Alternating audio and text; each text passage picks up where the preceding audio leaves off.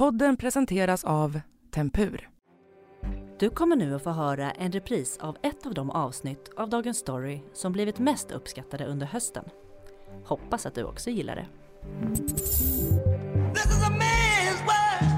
Han har högre lön och social status än henne.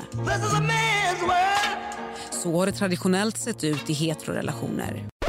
Men i takt med att allt fler kvinnor utbildar sig förändras också parmarknaden. Skillnaden mellan andelen unga män och kvinnor som studerar vidare på högskola är stor. På en kvart får du veta varför högutbildade kvinnor får allt svårare att hitta en partner med samma sociala status och vad det kan få för konsekvenser. Dessutom så kommer de ju kräva en ny typ av man. Det är tisdag den 14 september och jag heter Fanny Härgestam. Här är dagens story från Svenska Dagbladet.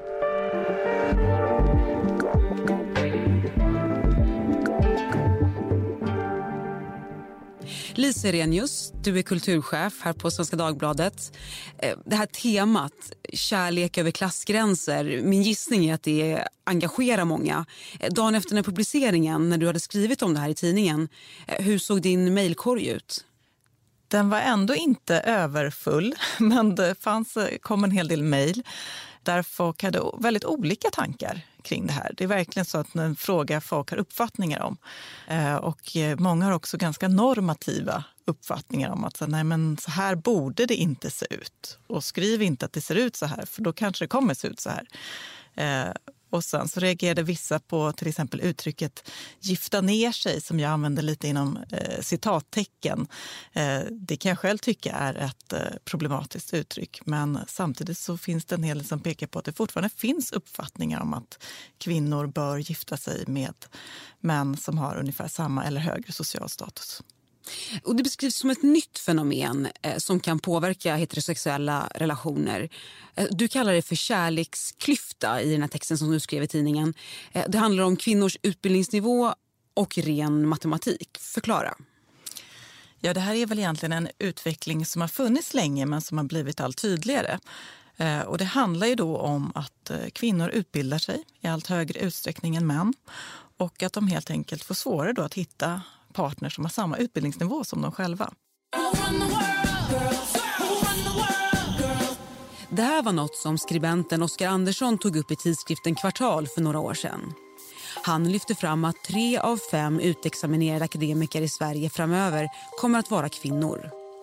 Och om alla de ska bilda familj innebär det att minst en tredjedel måste välja en partner utan högre utbildning. Det här var också det tema som Lisa Irenius skrev om i sin kulturkrönika nyligen under rubriken Vilka män ska högutbildade kvinnor dejta? Något som fick fart på diskussionen i flera medier. Så jag menar att vi i samhället behöver en normativ förändring där män kan vara stolta över att vara kärleksfulla. Kan man redan nu se förändringar i hur par bildas? Alltså att kvinnor har högre status än sina partners? Här kanske man också bör påpeka att det är ju skillnad då mellan hög utbildning och status. Eh, det finns ofta ett samband, men inte alltid. Det finns ju många eh, yrken där man kanske tjänar mycket pengar utan att ha en hög utbildning. Och eh, tvärtom, du kan ha en hö hög utbildning eller, och studerat länge till exempel sjuksköterska eller förskollärare och ändå inte tjäna så mycket pengar. Så det här är ju då ganska komplext och handlar om många olika saker.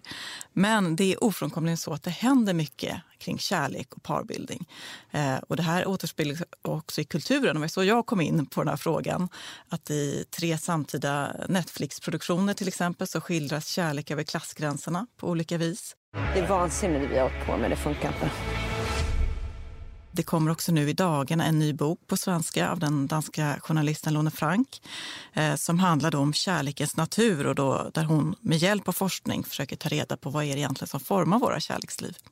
Och du nämner ju den här eh, boken av journalisten Lone Frank i din, i din text. Eh, hon skriver då om det faktum att människor ofta bildar par med människor som liknar dem själva och som har ungefär samma sociala status. Varför är det så? Ja, varför? Det är en väldigt bra fråga. Eh, kärleken är ju ingen rationell kalkyl och det händer ju ofta att folk blir kära lite i vem som helst och det kan ju vara i personer som är väldigt eh, olika en själva. Men om man tittar liksom på lite större nivå och ser till generella mönster så är det alltså så att vi ofta blir tillsammans med personer som är väldigt lika oss själva. Och Lone Frank tar upp flera såna studier. Eh, till exempel en amerikansk undersökning som visar att gifta par liknar varandra genetiskt mer än vad andra eh, individer gör. Eh, en dansk forskare fann för några år sedan att vartannat äktenskap i, i Danmark är mellan personer som har samma social ställning. Och varför är det då så? Eh, en biologisk förklaring skulle kunna vara att det viktigaste för att kunna ta hand om barnen tillsammans på ett bra sätt är förmågan att kunna samarbeta. Eh, och att det blir lättare då om man passar ihop och är hyfsat lika varandra. Men här kan ju, det ju då uppstå problem om män och kvinnor är olika varandra. Om man till exempel har väldigt olika utbildningsnivå eh, eller som man ser nu att det finns också stora värderingsmässiga skillnader. Det är någonting som har blivit mycket tydligare att bland unga män så är det till exempel många fler som kan tänka sig att rösta på Sverigedemokraterna än vad det är bland unga kvinnor. Och det här behöver inte påverka parbildning, men det kan göra det. Men när det gäller då det här med inkomst och social status så attraherar det ändå fortfarande. Till exempel på dejtingsajter eh, där det går att ange inkomst så har den stor betydelse för hur intressant en man anses vara. Så kvinnor vill alltså egentligen fortfarande vara ihop med män som har högre status socialt och ekonomiskt. Ja, det här kan ju förstås variera mellan kulturer och länder och så, men det finns ändå många studier från olika platser eh, som visar på att när man frågar män och kvinnor om vad de önskar sig hos en partner så är det så att män konsekvent värderar utseende högre och kvinnor värderar ekonomiska resurser högre. Och intressant nog så gäller det även då kvinnor som själva har goda ekonomiska resurser. Tvärtom så tjänar en kvinna mycket pengar så kan hon tycka att det är ännu viktigare att mannen också gör det. Och det kan ju bero på massa olika saker. Men det finns också forskning faktiskt som visar att de här preferenserna ändras när alltså det man säger är något annat än vad som faktiskt händer, vem man faktiskt tycker om. Eh, när du träffar verkliga människor så händer någonting annat. Och när det gäller normer då, alltså hur kan det här nya läget påverka normer runt familjebildning? Ja, det, helt klart så finns det ett socialt tryck. Det ser man ju också i de här filmerna eh, och serierna och böcker som skildrar kärlek mellan personer som kommer från olika världar. Till exempel som Vinterviken. Det var du va, som bröt in här. Jag kan se till att du aldrig mer träffar min dotter som nu har kommit i ny version på Netflix. Du håller dig borta från min dotter från och med nu, hör du Där är det ju en ung kvinna från en rik, väl privilegierad miljö eh, som träffar en eh, man eller ung man som kommer från en helt annan miljö. Och det där är ju någonting som omgivningen inte tycker är helt oproblematiskt. Och om vi tittar på verkligheten där visar forskningen att lågutbildade män både har svårare att få partners och blir pappor i mindre utsträckning än tidigare. Det finns en växande grupp män i samhället som helt enkelt inte når fram i samhället. De når inte fram yrkesmässigt, de når inte fram utbildningsmässigt och som i förlängningen då hittar de inte heller någon partner som är intresserad av dem. En svensk studie från 2018 visar att en av fem 45-åriga män inte har blivit pappor men för kvinnorna är det bara en av tio. Och Det här tycks hänga ihop med vad männen tjänar. De som blivit pappor före 45 års ålder hade betydligt högre inkomster än de som saknade barn. Och Inkomst ser också ut att ha ökat i betydelse under tid. På 70-talet hade ungefär en av fyra av de 45-åriga männen med låg inkomst inte barn. För några år sedan drygt en av tre. Och även utbildningen spelar roll. Av de lågutbildade 45-åriga männen var betydligt fler barnlösa än av de högutbildade.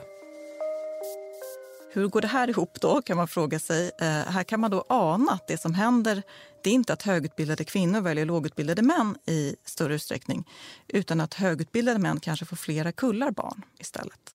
Men om vi tänker oss då en sån här relation där maktbalansen eh, har rubbats. Eh, vilka fördelar respektive nackdelar kan det ha för kvinnor? Ja, för både män och kvinnor finns det ju flera fördelar med ett jämställt eh, förhållande. Men om man då föreställer sig ett förhållande där kvinnan har högre social status eller tjänar mer så kan ju det ha uppenbara fördelar i, i form av självständighet och frihet eh, och många sådana, sådana möjligheter för eh, kvinnan. Men samtidigt så har det visat sig att eh, det är vanligare med misshandel i relationer där eh, kvinnan tjänar mer, sorgligt nog. Och när kvinnor får toppjobb så ökar också risken för skilsmässa.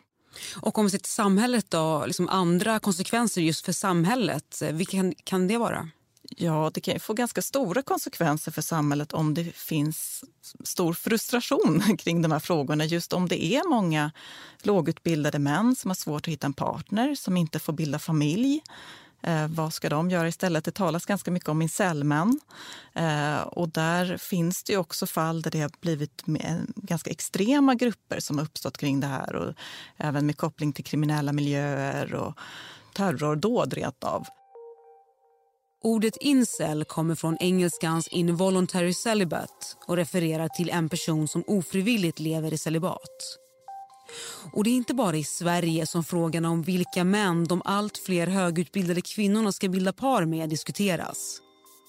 För några år sedan kom boken Datonomics i USA av författaren John Berger.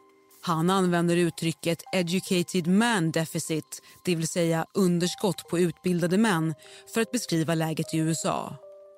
Bland amerikanska collegeutbildade mellan 20 och 30 år går det fyra kvinnor på tre män enligt John Bergers siffror. Något som han förutspår kommer leda till att vi i framtiden får se fler äktenskap över klassgränserna där kvinnan är den högutbildade.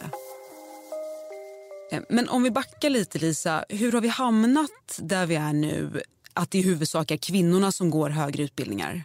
Här har man ju sett länge då att eh, pojkarna hamnar efter i skolan. Och det där är ju ett eh, ganska stort problem faktiskt som jag tror man kommer behöva diskutera mer framöver. Vad, vad handlar det om? Hur kan det motarbetas? För det här märker man då just hur det hänger med i hela livet sen. Och att eh, ja, det blir helt enkelt kvinnorna som i större utsträckning läser vidare sen. Och när det gäller såna här klassmarkörer, alltså vilka andra klassmarkörer än till exempel inkomst finns det idag som kan ha inverkan på parbildning? Man pratar ju till exempel om att göra bostadskarriär. Ja, och det där är ju också intressant för det händer ju väldigt mycket kring frågan om status generellt just hur hög utbildning har ju traditionellt varit väldigt förknippat med hög status. Men det är inte alls lika självklart längre. Och hur blir man rik? Där har ju bostaden faktiskt blivit en eh, viktig faktor. Att äga sin bostad, göra bostadskarriär. Anna Victoria Hallberg skrev intressant om det på Svenska Dagbladets kultursidor häromdagen. Att eh, i takt med att eh, män har blivit mer närvarande i hemmet så har också hemmet uppvärderats som resurs. Och det handlar då inte bara om att man gör bostadskarriär och tjänar pengar på sitt boende utan också om att man visar upp hemmet mer. Eh, man har det perfekta hemmet med inredning, man satsar mer på att laga mat. Man, I sociala medier så är det det ja, perfekta perfekta hemmet och familjelivet som visas upp. Och hon påpekade också att den här svenska Netflix-serien Kärlek och anarki som jag beskrev lite som ett exempel på kärlek över statusgränser. Det handlar faktiskt också om ah, vilket tryck det blir på en relation när den ska vara perfekt. Eh, när man liksom ska ha den här perfekta ytan och allting ska se så bra ut. Och att det är också det som gör att kvinnan i den där serien söker någonting annat. När dörrarna öppnar ska du backa ut ur hissen. Sen ska du gå baklänges resten av dagen. Och om vi blickar lite framåt, alltså om vi tänker oss de barn som idag går i förskolan här i Sverige. När de blir vuxna, hur kommer de bilda par, tror du? En väldigt bra fråga. Eh, det återstår verkligen att se. Eh, och där kan, ser man ju nu, har det blivit vanligare till exempel också att kvinnor skaffar barn på egen hand. Hur kommer det utvecklas? Kommer det att bli ännu vanligare? Men hur påverkar det då männen? Så eh, det är ganska stora frågor. Och bara för att runda av, Lisa, hemma hos dig, hur ser det ut där? Är du mer högutbildad än din partner? ja, eh, det är en bra fråga. Nej, nej men eh, vi har nog ganska typiska på så vis att vi är lika varandra i, i ganska mycket. och samtidigt så kan det också variera över tid. tror jag är viktigt också att se att det kan vara under en period som det är en som jobbar mer och då kanske också tjäna mer och så kan det vara annorlunda en annan period. Så man ska ha med sig också att det här är inte riktigt statiskt. Tack Lisa Irenius för att du var med i Dagens Story. Tack så mycket. Nytt år, ny start. Kanske var du en av dem som lovade dig själv ett hälsosammare liv vid tolvslaget. Att börja träna och dra ner på nikotinet är två vanliga nyårslöften. Men för att ha orken till något av dem krävs bra sömn. Det kan du få med hjälp av en madrass eller säng från Tempur. Det högteknologiska materialet hjälper madrassen forma sig efter din kropp oavsett längd. Vikten fördelas och tryckpunkter jämnas ut. En säng från Tempur garanterar bra sömn. Nu till 15% lägre pris. Lisa Irenius krönika och även andra artiklar på det här temat hittar du förstås på svd.se. Och nu kan du som lyssnar på Dagens Story få två månaders digital läsning gratis. Gå in på svd.se prova. Vi som gjorde programmet idag är producent Gabriella Lahti, redaktör Maria Gelmini och jag heter Fanny Härgestam. Ljudklippen i dagens avsnitt är hämtade från Sveriges Radio de två Vinterviken-filmerna från Sonnet Film respektive Netflix tv-serien Love and Anarchy, också från Netflix och låtarna It's a man's man's man's world med James Brown och Run the world med Beyoncé. But it would be nothing, nothing without a woman or a girl.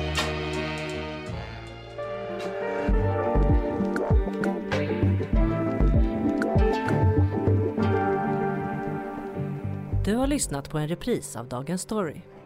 Under jul och nyår publicerar vi färre avsnitt än vanligt. Men den 10 januari är vi tillbaka igen som vanligt. 15 minuter varje vardag.